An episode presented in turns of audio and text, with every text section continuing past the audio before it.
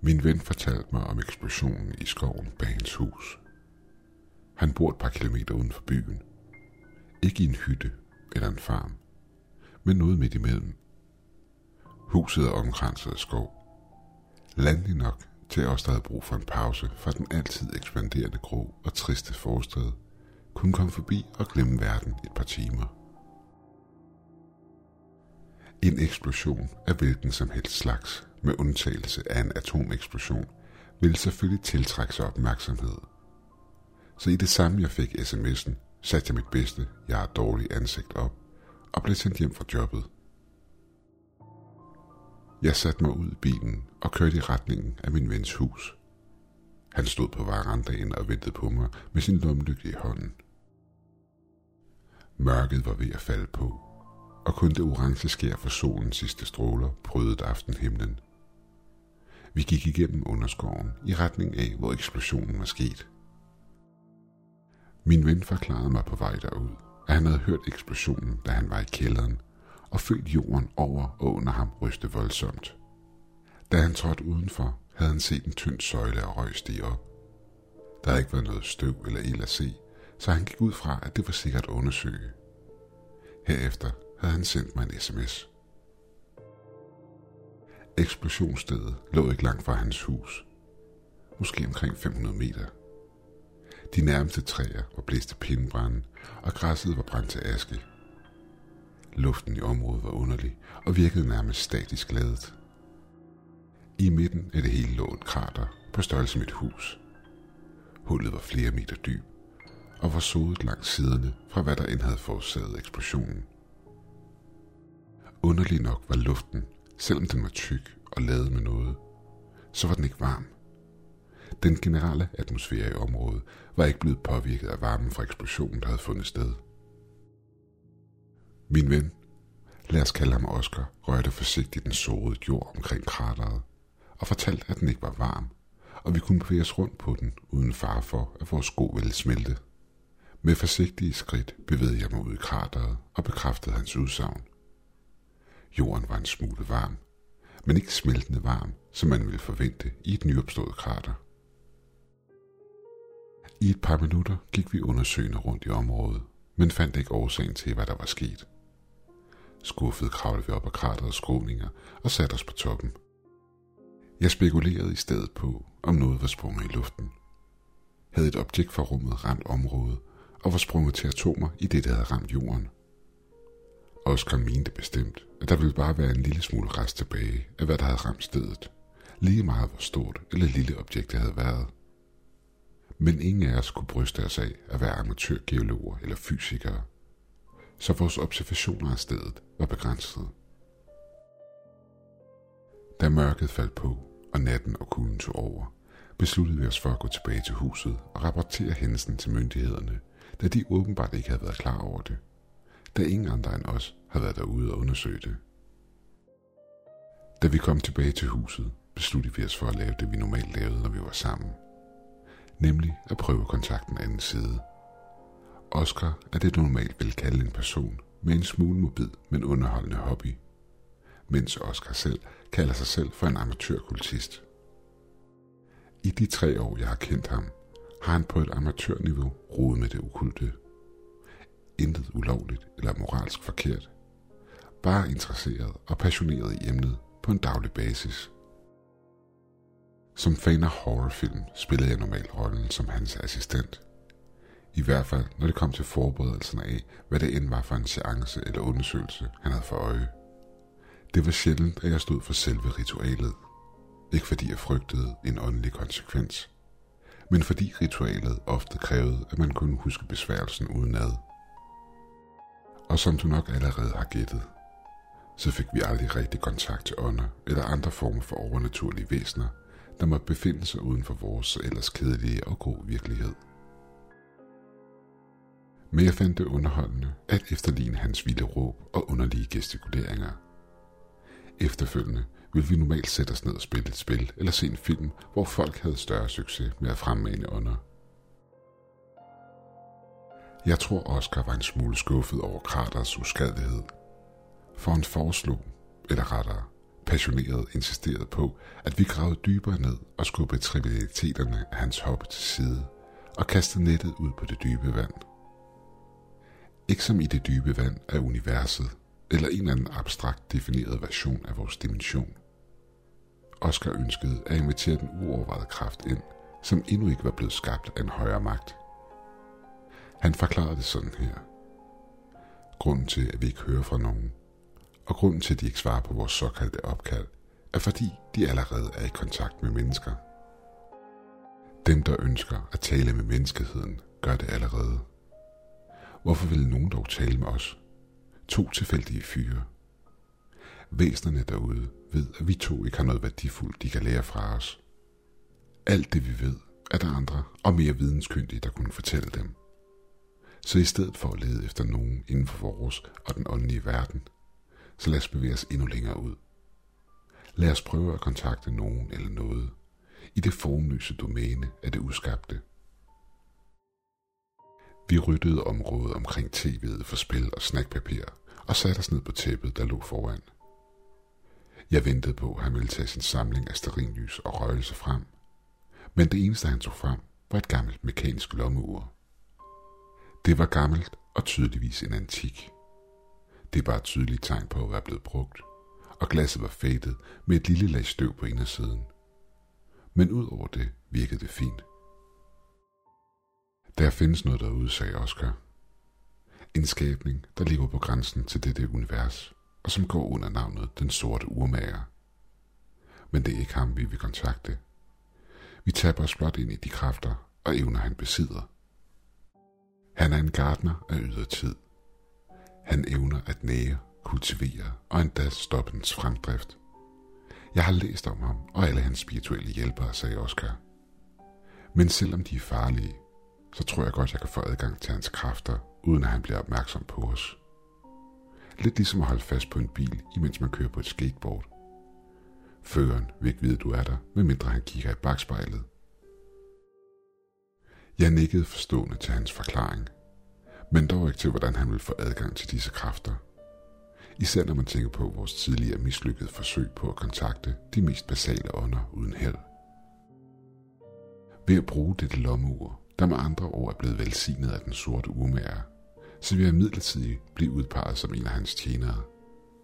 Når jeg har opnået den status, vil jeg projektere mig selv frem i tiden, indtil jeg når enden, og når domænet af den uskabte, der i sin karakter som ikke eksisterende ved alt der var, og alt der vil være. Fra den uskabte vil jeg lære ting og kalde min ånd tilbage til kroppen og dele denne viden med dig.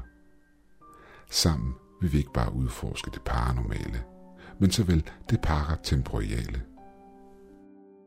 Mit svar til hans store kosmiske proklamation var nok til, at han fortsat, uden at det virkede nedladende. Selvfølgelig troede jeg ikke på, at det ville lykkes, og at lommeuret blot var et, han havde arvet fra sin bedstefar. Men jeg var stadig spændt. Især over at se en ny optræden fra Oscar, der altid gjorde fuld brug af hans barndoms teateropvækst. Dog havde jeg ikke regnet ud, hvordan han ville bruge uret. Med ansigtet i dystre folder trak Oscar en jagtkniv frem og stak bladet ind i brystet på sig selv, hvorefter han skrællede et lag af glinsende kød fra og skubbede uret ind i åbningen. Han gjorde det så hurtigt og uden at fortrække en mine, at jeg ikke kunne nå at stoppe ham. Skiftet fra, at vi havde siddet og været spændte, til hans selskede var bogstaveligt talt bizarre. Siddende på tæppet med ret ryg og krydsede ben, lukkede Oscar øjnene og rørte sig ikke. Hans tilstand af absolut ubevægelighed virkede næsten til at gå hele vejen ned til celleniveau. Som om han med et havde bevæget sig ind i en anden dimension, og kun efterladt et billede af sig selv tilbage i vores verden. Selv blodet fra såret i hans bryst lod til at være stoppet med at flyde, og lignede nu en blodrød vej, der skød ned ad den grønne t-shirt. Et øjeblik senere hørte jeg en høj tikken. Som om der var mange, eller blot få uger bag væggen omkring os. Den tikkende lyd var som en faretroende nedtælling til en ukendt, men ubehagelig begivenhed.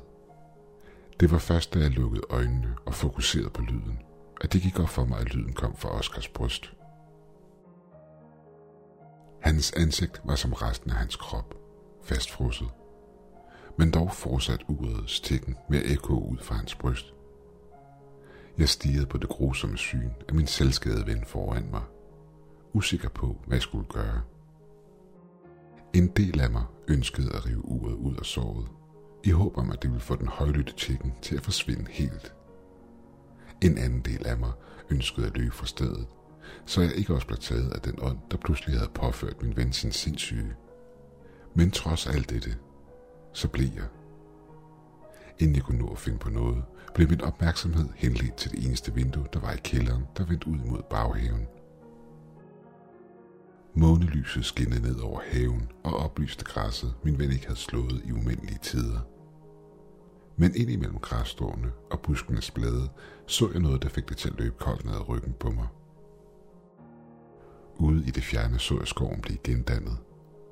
Træer, der var blevet væltet i forbindelse med kraterets tilblivelse, stod nu på deres plads. Sten, jord og støv blev båret på usynlige vinde tilbage til deres respektive pladser. Det var som om hele eksplosionen, ja som om hele hændelsen og selve tiden blev spolet tilbage.